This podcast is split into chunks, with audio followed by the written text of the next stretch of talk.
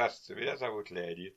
Я много лет руковожу в Петербурге киноклубом, существующим ну, без перерыва уже больше 15 лет, под разными названиями. Мы показываем фильмы и рассказываем о них. Причем, наверное, даже интереснее будет иногда то, что мы рассказываем о них. Посмотреть сейчас фильм может почти любой человек дома.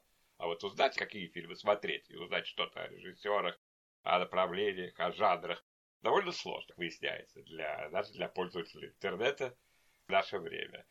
Фильмы показывают совершенно различные. У нас не очень много часов в неделю и дней в неделю для показа, и, соответственно, мы не можем подробно показать какую-то кинематографию, какое-то направление, какой-то стиль, какое-то время. Мы сделали забавную статистику и выяснили, что больше всего мы показываем американских фильмов, что, естественно, нормально и реальному ситуации в кинопроизводстве. На втором месте английские фильмы, что связано с моим личным отношением, любовью. И третье – чехословацкие фильмы, точнее чешские, словацкие и чехословацкие в основном. Периоды, когда это была одна страна. Что вот это связано исключительно с моей любовью к чехословацкому кино, поскольку, как вы понимаете, даже в лучшие периоды его истории Чехословакия не производила количество фильмов, сопоставимых с Францией, Италией, Германией, с большими странами. Но это не помешало чехословацкому кино в 60-е годы стать, на мой взгляд, мы не будем говорить лучшей, потому что это очень вкусовая оценка, но, скажем так, самой интересной кинематографии Европы. И знаменитая французская новая волна, на мой взгляд, существенно уступает тому, что называется на Западе чаще даже не чехословацкой новой волной, а чешским киночудом. Это почти официальный термин в англоязычной истории кино – Ибо чудом казалось, что страна, где нет большого и настоящего кинобэкграунда, сопоставимого бэкграунду кинематографов Америки, России, да, где страна, где нет настоящей большой киноиндустрии, сопоставимой с индустрией США там, да, или довоенной Германии, произвела за 10 лет невероятное количество очень интересных, разнообразных по стилю, по темам, по интонации, по проблематике фильмов. В этом смысле, мне кажется, это самая интересная новая волна в Европе. Мы показываем эти фильмы достаточно часто, но, конечно, подробно рассказать о них трудно в рамках вступительного слова перед лекцией. Мы хотели бы рассказать более подробно о чехословацком кино, прежде всего чехословацком кино 60-х годов.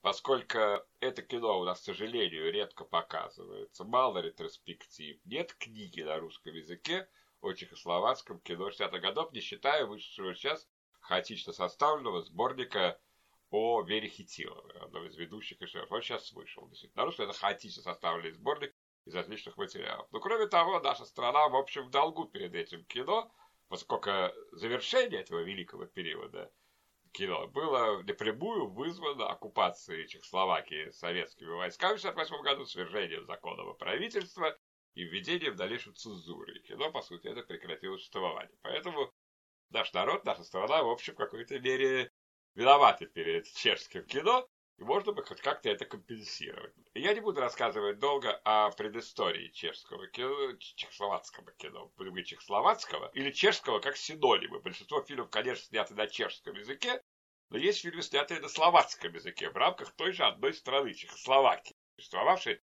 18 -го года до 90-го года, как единая страна. Но мы для простоты будем говорить либо чехословацкая, либо иногда чешская, как синоним всего этого кинематографа.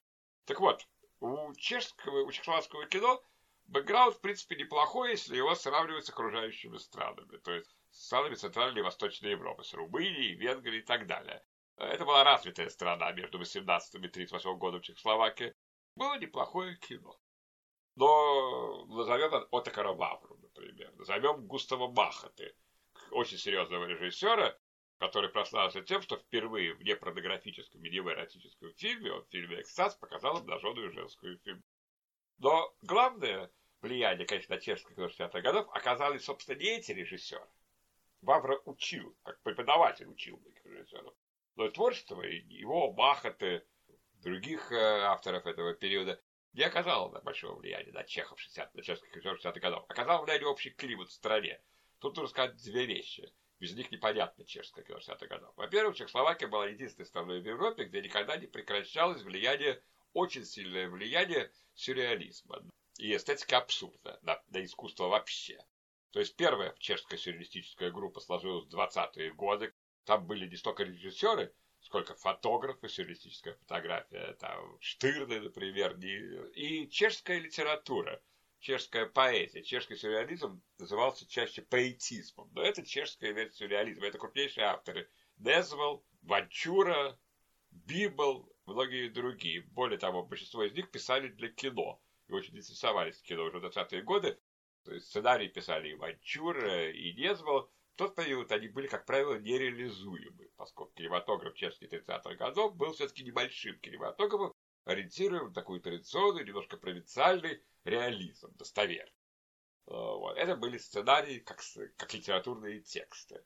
Второе – это колоссальное влияние Кавки на чешскую культуру. Это вызывает некоторое удивление, может вызвать, поскольку Кавка, действительно живший почти всю жизнь в Праге, и свободно говоривший по-чешски, не написал ни одной строчки художественной прозы по-чешски. Он писал только по-немецки, поэтому и логичнее его относить, конечно, либо к австрийской литературе, ибо начинал в Австро-Венгрии, ну, условно австрийской, либо к немецкой просто литературе, как немецкой язычного писателя. Тем не менее, ни в Германии, ни в Австрии, ни в одной стране мира влияние Кавки не ощущается так, как в Чехословакии. И когда мы будем говорить о чешских фильмах 60-х годов, Некоторые из них это воплощ... как мне кажется, воплощенная мечта Кавки. Вот так Кавка снимал бы фильм. Это можно сказать о некоторых фильмах знаменитого аниматора Шванкмайера. Это можно сказать о некоторых фильмах Антонина Маш, такого режиссера. Это можно сказать о Яне Немеце и о многих других. Когда смотришь их фильм, думаешь, что что-то такое мог бы снять Кавка, если, он, если бы он снимал кино.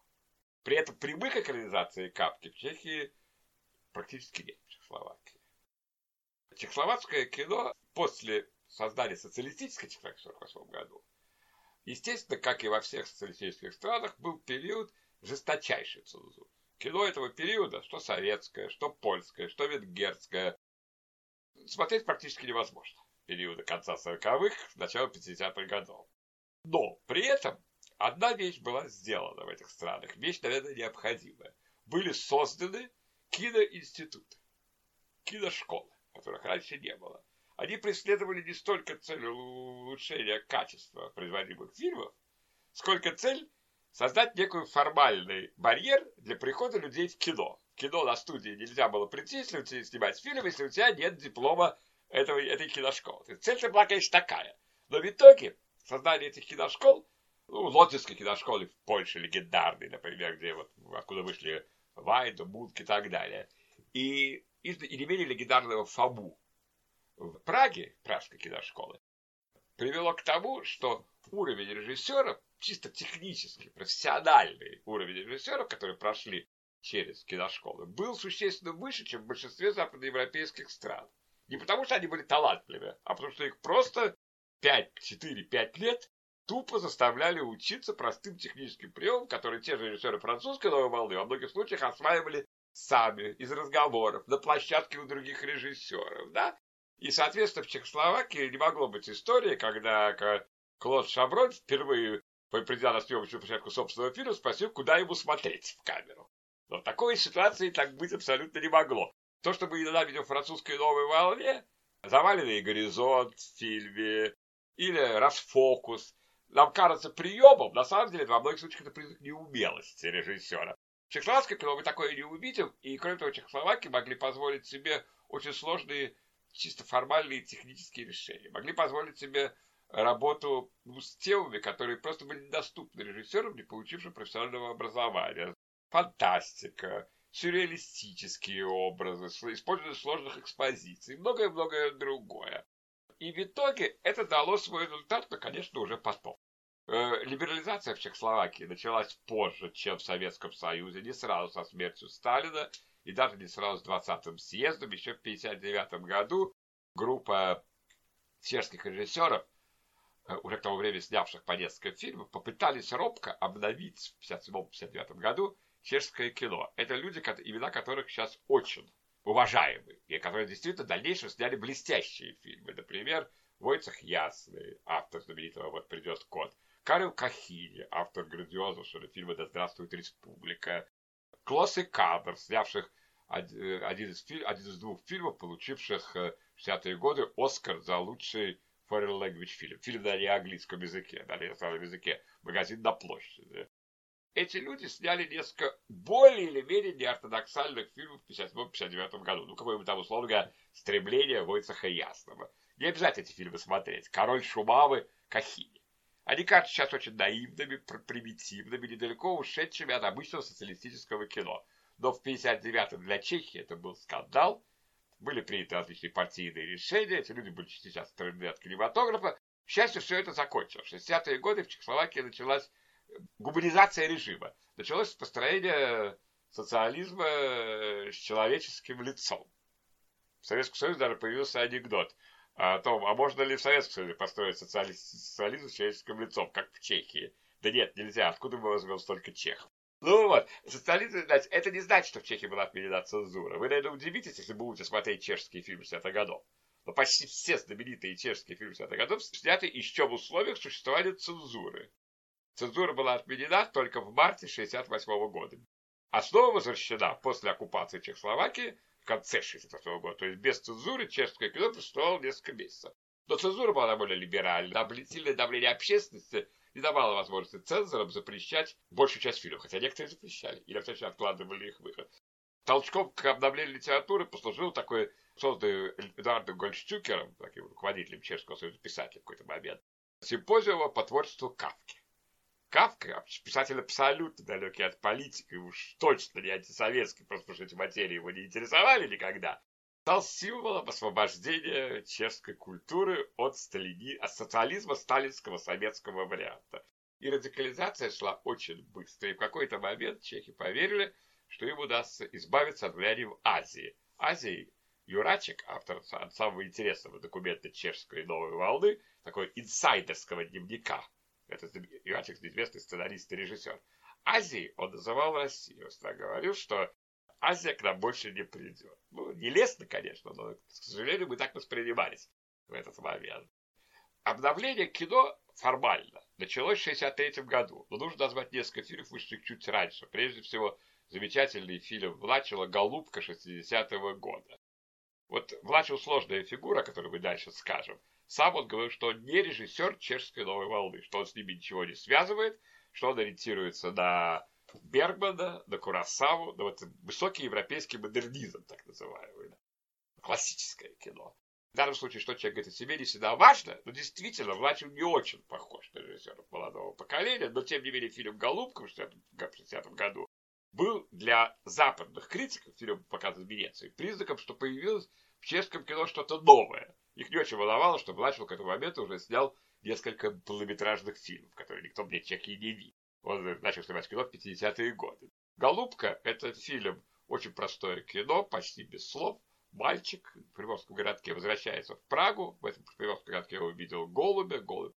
И мечтает, что он к нему вернется. А он живет, по сути, без родителей, а отец с матерью не дружат. В общем, простой очень сюжет, сюжета как такового нет. Поражало совершенно феноменальное вот ощущение, с одной стороны, реальность этого мира, с другой стороны, высокой степени обобщенности изображения. Мы видели абсолютно вневременные, как вне социальные, как у Бергмана, лица людей, их движения, человек в природе. Слов почти не требуется. Все показано жестами людей, выражением лица, ракурсов. Это странное немножко кино. Сейчас так кино не снимает. Конечно, это немножко кино 60-х годов. Тем не менее, это можно назвать там первым фильмом, который прорвался в э, мировой кинематограф. Он был, несмотря на то, что это короткометражный фильм, он идет 50 минут, он удостоился в Венеции нескольких призов, что, в общем, не очень принято, и, главное, послужил предметом для дискуссии.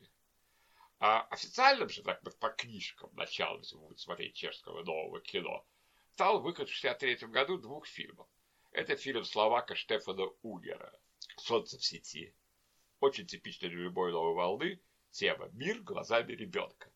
Ну, пожалуйста, кому интересно, в Советском Союзе был прекрасный фильм «Калика. Человек идет за солнцем». Кишиневе снятый. И да и Иваново детство, собственно, это мир во много глазами ребенка, да, если бы кто-то помнит. Это тоже сам второй год. Вот фильм Угера, это мир глазами ребенка. То есть более такое очищенное восприятие мира, да.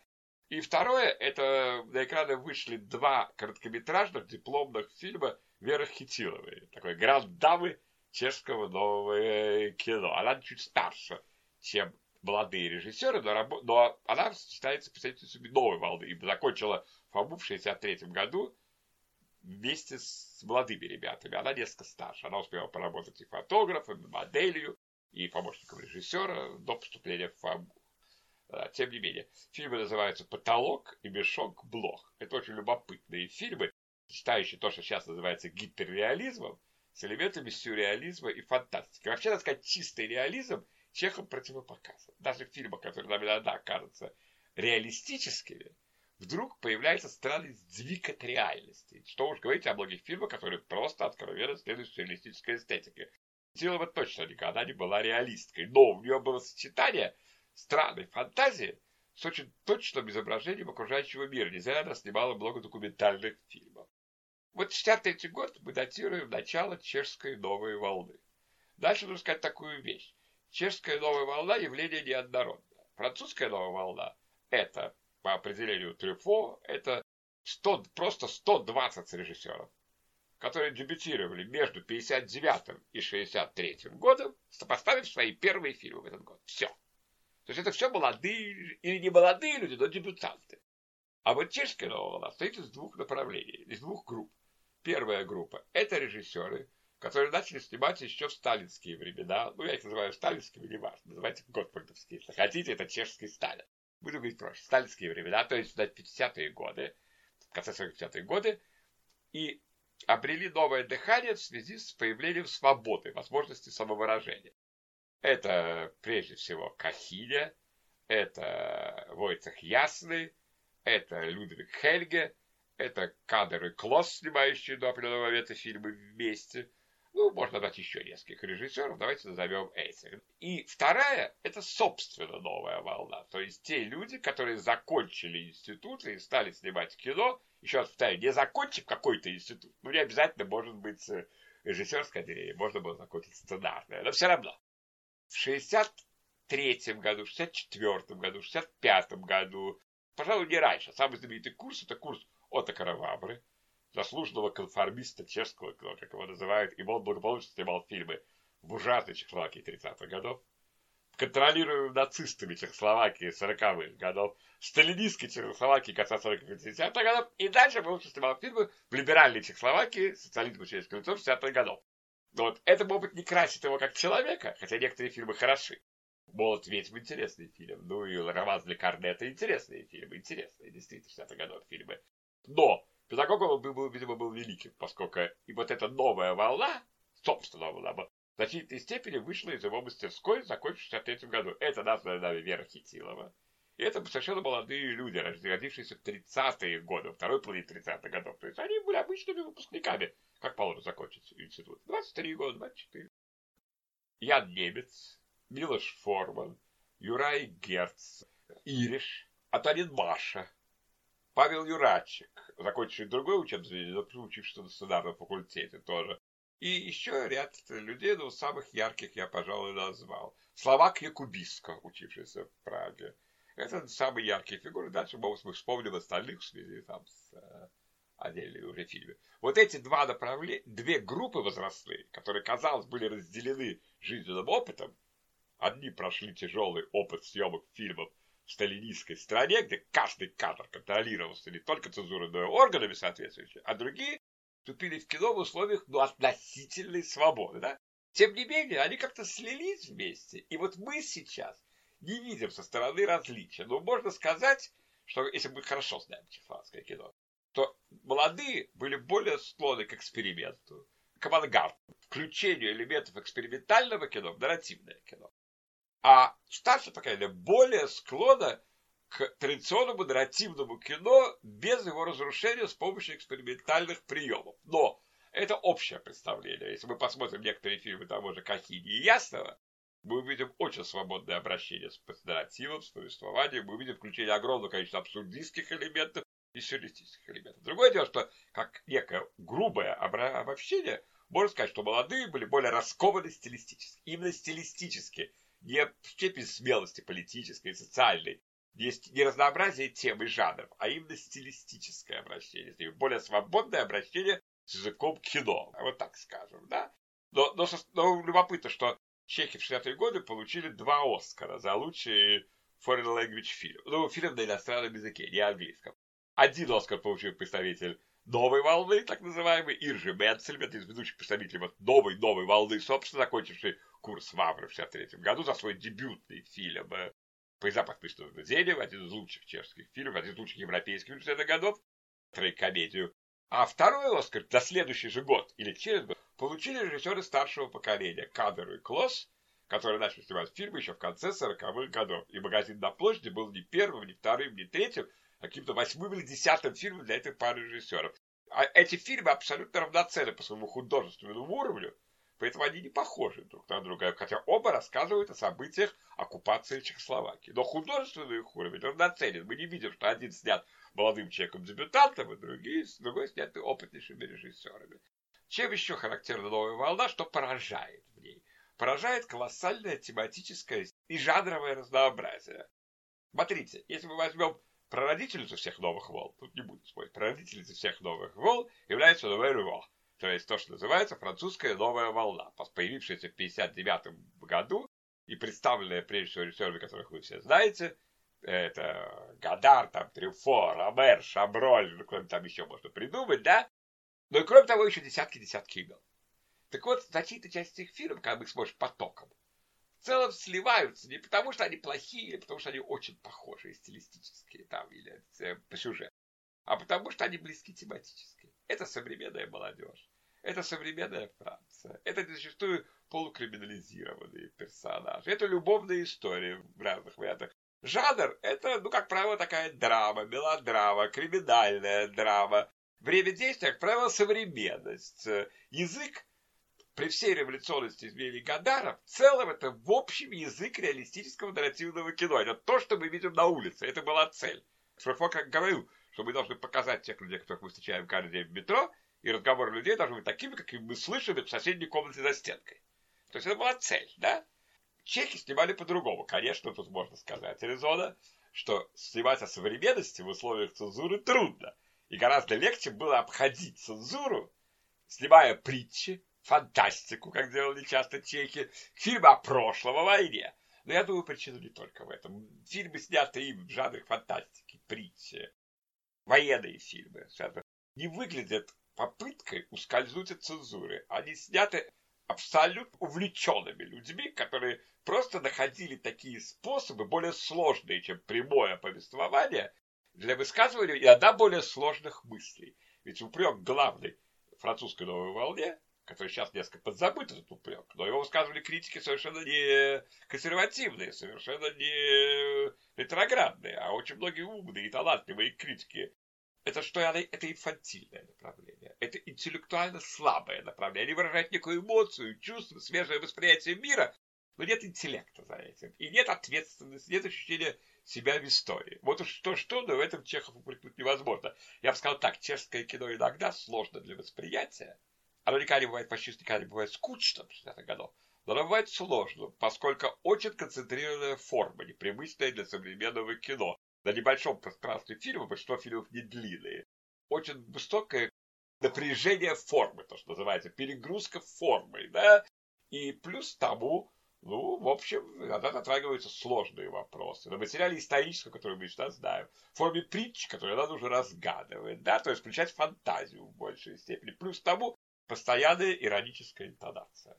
Вот зачастую вот эта вот ирония постоянная, такая игра на двух регистрах, то ли это всерьез, то ли мы иронизируем, в общем, сбивает с толка. Разнообразие жанров совершенно невероятно. Давайте приведем просто примеры, чтобы вы поняли, что если вы хотите смотреть у Чехов мюзикл, пожалуйста, вот придет код. Хотите смотреть трагикомедии, ну вот, пожалуйста, поезда под пристальным наблюдением.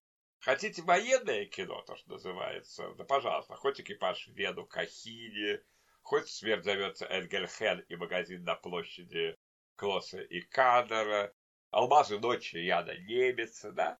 Хотите притчу кавкианскую? Тоже сколько угодно. Например, один из лучших чешских фильмов о празднике и гостях Яна Немеца или режиссера старшего Пуха, режиссера старшего поколения Кахили. Хотите абсолютный чистый образец сюрреалистического кино, пожалуйста, отель чужестранцев Маши. Хотите кино, связанное с попартовской эстетикой, пожалуйста, Маргаритки Хитиловой. Хотите фантастику, постапокалиптику, даже этот жанр не принятый в социалистических странах, был представлен. Конец лета, конец лета, конец сезона в отеле «Озон». Яна Шмидта. Постапокалиптика. Мир после ядерной войны. Или третья новелла э, фильма «Дезертиры и пилигримы». Он из трех новелл состоит. И Якубиска. То есть, хотите социальную драму, то, что позже стали называть кино морального беспокойства.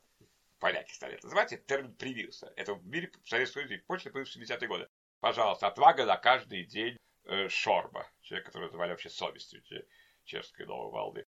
То есть огромный выбор жанров, огромный выбор стилей от обычного нормального нарративного кино с некоторыми элементами чуть абсурдистских включений, в которых не мог, вот отвага на каждый день, до сложнейшей работы с формой, сложнейший монтаж. По сути, субъективное повествование. Все, что происходит на экране, происходит в голове у героев. Но мы сначала этого не понимаем. Это фильм «Алмазы ночи немец». То есть это сложнейший нарратив, которого вообще-то не существует, в принципе. Ничего не происходит на самом деле. Все происходит только в голове у героя, как такового нарратива нет. Да, он сворачивается в конце, стоит понять, что ничего не произошло. Это все воображение, которое мы должны разделить. Ну и много других стилистических приемов. Все чрезвычайно интересно смотреть, но сложно, поскольку современное кино отличается определенной простотой и даже примитивностью европейское кино. Ну вот, слово муви пресловутое, нынешнее фильмы в духе догмы. Чехи этим никогда не баловались. И реализм псоу-реализм, нижний реализм, их никогда не интересовал. Нужен был прорыв. И последнее, что хочется сказать. В принципе, вы, наверное, знаете, что, скажем, если взять справочник, гарвардский справочник для людей, изучающих кино, то весь корпус фильмов, которые должны посмотреть, делится на два вида. Это нарративное кино и экспериментальное кино. Да? Так вот, считается, что экспериментальное кино – это кино, которое зрители смотреть особо не должны. Как говорил Маяковский, есть поэты для потребителей, есть поэты для производителей. Вот Хлебников поэт для производителей. Так вот, экспериментальное кино делают для производителей кино. Они оттуда должны черпать приемы для своей работы. Зритель, принципе, смотреть и не должен даже. Ну, пожалуйста, смотреть можно, но это совершенно не обязательно и не нужно.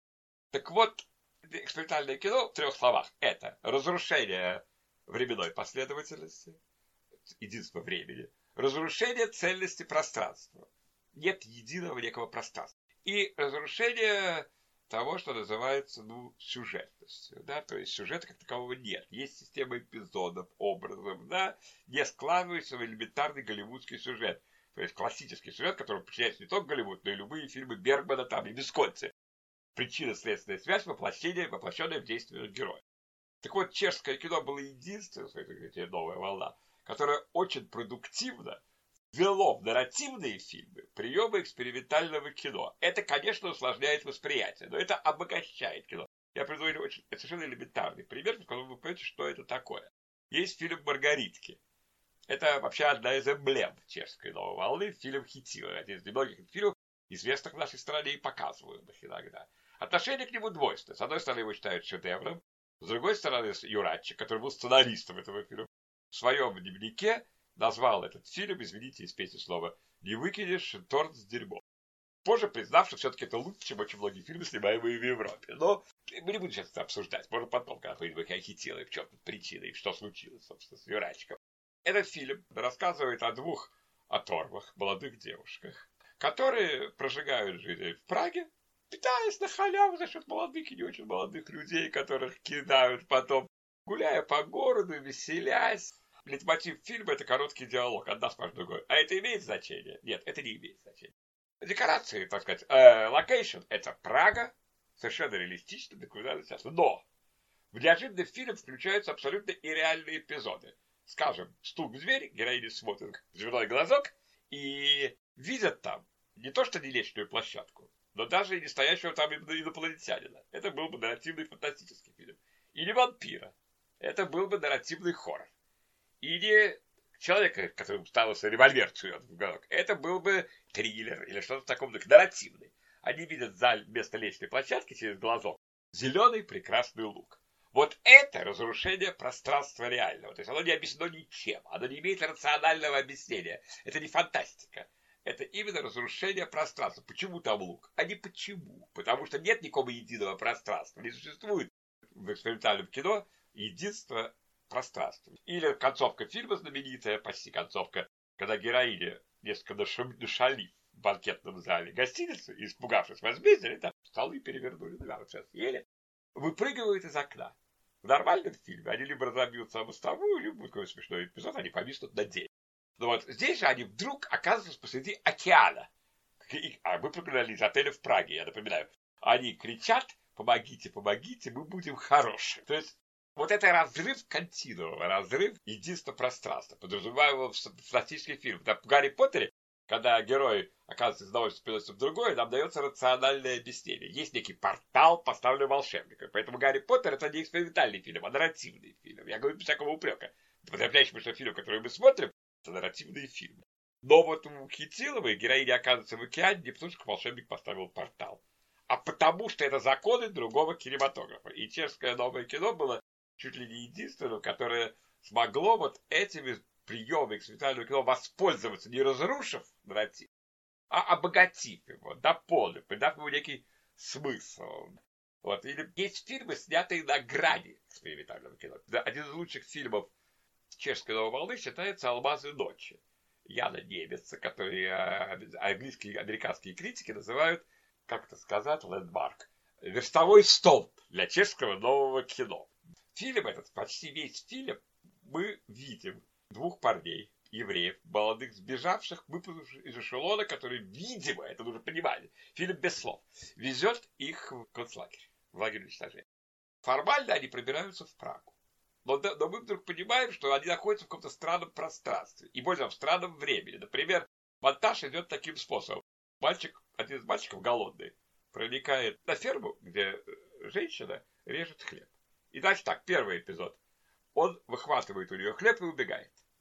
Второй эпизод. Тут же монтажный стык. И мы возвращаемся снова к моменту, когда он смотрит на хлеб, но тут уже он берет нож и убивает ее. Снова монтажный стык. Он снова смотрит на хлеб, но она берет нож и убивает его. И так далее. То есть проигрываются варианты. Мы понимаем, что такой реальности нет. Есть только прокручивание того, что могло бы случиться в принципе в этой, в этой ситуации. То есть реальность разрушена. Кино существует во времени. Это время действия фильма 90 минут. И за 90 минут мы можем видеть события 90 минут. Это редко, но бывает. Реальное время. Двух дней, десяти дней, десяти лет, тысячи лет и так далее. Это два времени. А в экспериментальном фильме нет реального времени. Экспериментальный фильм длится столько, сколько крутится пленка, как бы все. Никакого реального времени в андалузском псе нет. Мы не можем сказать, сколько длится. Так вот, э, «Алмаз и дочь», рассказывающая конкретную историческую ситуацию. Депортация евреев, попытка спасти.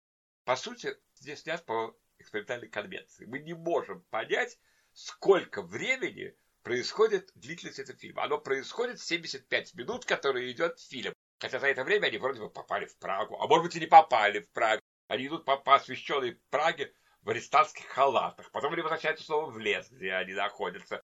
Это очень сложный фильм. Первый раз не понять этот монтаж, хотя, конечно, это учебник. В последнем кадре фильма режиссер дает разгадку, и стоит понять, что это все-таки не экспериментальное кино, что это нарративное кино, и мы можем сказать, сколько длилось действие. Но это последние кадры фильма. Я не буду уж заниматься спойлерами уж до конца и скажу только для образованных людей, что модель знаменитого рассказа Бирса «Случай на мосту через Савиный ручей». Это знаменитый рассказ Бирса послужил моделью для десятков, если не сотен фильмов и, раз, и художественных произведений, и романов там, и так далее. Вот это очередные вариации на эту тему, но перенесенную в страшную реальность оккупированной Чехословакии. Но мы это понимаем, что что-то все-таки произошло в реальном времени. Только в последнюю минуту фильма. До этого мы имеем дело с чисто экспериментальным кинематографом. Время разрушено, единого пространства нет, единого повествования тоже пять вариантов, что может случиться на этой ферме. То есть никакого нарратива единого не существует. Да. При этом фильм не эксперимент безразличным материалом, а на очень больную тему в 60-е годы. Оккупация, Вторая мировая война, Холокост. Чехи были одними из первых кинематографий, которые действительно очень смело, жестко, даже слишком даже жестко, почти мазохистски жестко высказывались на тему об ответственности за Холокост, об ответственности за предательство во время оккупации, за ответственность сам, самого народа за то, что сдали свою страну. То есть это очень серьезные исторические, социальные темы, но воплощаемые не пафосом и не обычным нашим вот повествованием, а с помощью сложнейших приемов экспериментального кино.